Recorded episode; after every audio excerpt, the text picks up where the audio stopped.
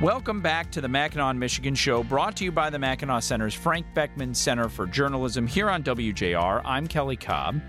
And I'm Jared Skorup. And next up, uh, we're going to be talking about an issue that we've discussed a few times on this show, because there's quite a substantial blowback now on these large-scale taxpayer-backed projects in Michigan uh, for corporate handouts. The state has spent hundreds of millions of dollars on M E D C projects. The name's Gotion, the Marshall Battery Plant. Today we're going to talk about Eagle Township, where, as I understand it, and maybe our next guest can help illuminate it, there is no actually there is no project that's been proposed, but the community is up in arms because they the the leadership there is trying to put in place a rezoning of fourteen hundred acres to build a manufacturing megasite. Now, some of this acreage is owned by Michigan State University.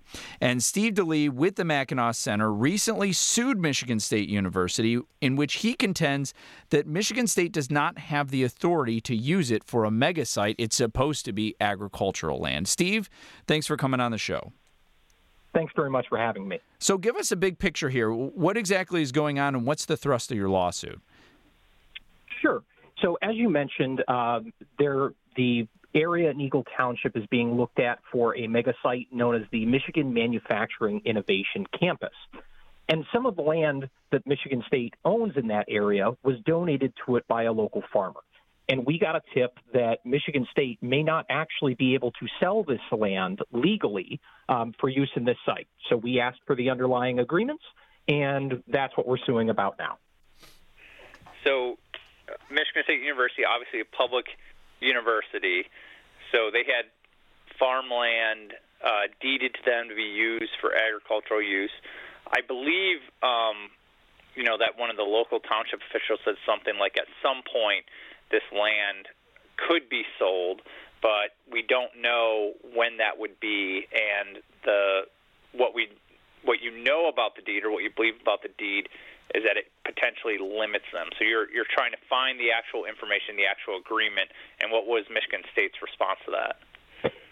Well, they uh, they sent us quite a bit of paperwork, but the agreement itself, which is really the key Um, document that we're looking for, um, was almost entirely redacted. So if you took a look at it, you would see, I'm changing this trust agreement, and I'm changing it to the following blank.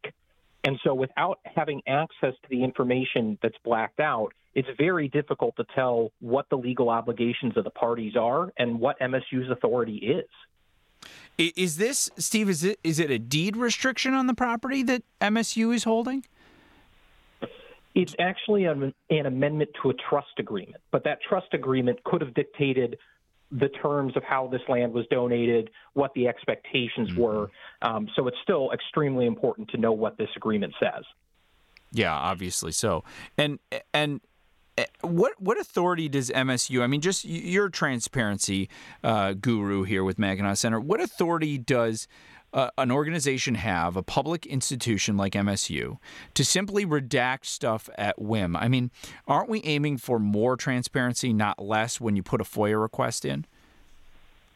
I mean, that's certainly what we're aiming for, but the problem is that's not what usually happens, and that's one of the reasons Michigan is one of the lowest-ranked states for transparency consistently. Um, in this particular case, M S U was attempting to apply the privacy exemption. So in FOIA, there are certain exemptions you can apply. Um, that's what M S U claimed here. But we don't think it's applicable. We don't think the information that's being withheld is private. And even if it was, the public interest in this is so high that we don't think that exemption is appropriate. Yeah, and that and that's really the bigger point on this. I mean, this is a public university. It, it, it gets special favors from the government. It gets subsidies. It gets uh, breaks on its land. It gets breaks on property taxes, all these things. It's a public entity, no question. It's been that way for over one hundred years. This freedom of information law is written so the public can keep an eye on the entities that we support with our tax dollars. It strikes me as just kind of amazing how bad a lot of government entities, including Michigan State University, repeatedly is. I'm providing this information that is supposed to be out there so the public can examine what they're doing with our tax dollars. I mean, what's your experience with transparency? I know you filed a, multi- a ton of lawsuits in recent years. Um, is the legislature doing something about this? What are the courts saying about it? Sure. So our courts have been very good uh, with FOIA. Our courts have generally been pro-transparency and have ruled on, on the side of FOIA requesters. The public bodies themselves, uh, much less so. Uh, we have experienced countless examples at all level of government, from local government all the way up to the universities and the state, of poorly applied redactions, excessive delays, excessive cost estimates, and it really creates a barrier to anyone being able to access this information. Um, we know right now the legislature is talking about making some changes to FOIA. I don't believe those have been released yet, and I'm I'm hopeful that whatever changes are proposed would actually be meaningful steps forward to being able to get access to public records. Yeah, because you see in all, you know, and this is a great example. The Eagle Township rezoning is a perfect example of this.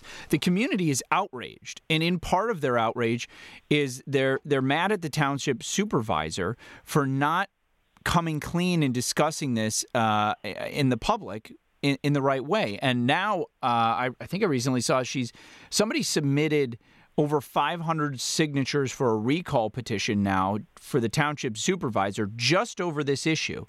And and the joke might be that there is actually no project being proposed. There's no company coming in. There's nothing. But when you lack transparency as a public official and you try to do big deals behind the scenes and your community doesn't know about it, there's blowback to that.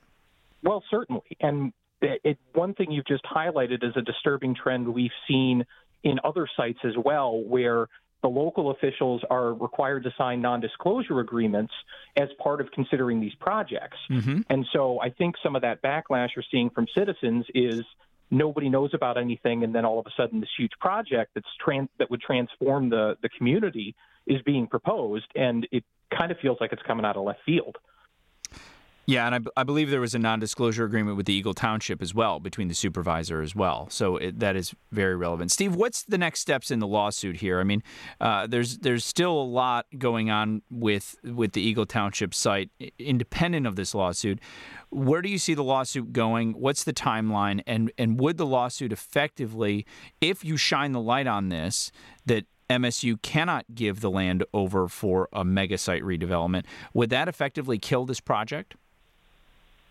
Well, it would certainly complicate it. Um, so we truly don't know what we're going to find. If it turns out M S U lacks the legal authority to sell this property, that's going to be a major problem for the mega site itself. Um, in terms of how, how the case proceeds, it can really go one of two ways. M S U can decide, can look at the case, decide, yes, these redactions were improper, we're going to produce the documents, and the case could go away very quickly. Um, on the other hand, if they believe that they're correct and continue to fight, we could be in this for six months to a year arguing about whether they properly applied the law. So those are kind of the two paths I see, but it's it's hard to predict. Steve Delie with Mackinac Center, thanks for coming on the show, and best of luck with the case. Thanks so much, and thank you for having me. Oh, absolutely. And we'll be back again after a brief break with more of the Mackinac on Michigan show on W J R.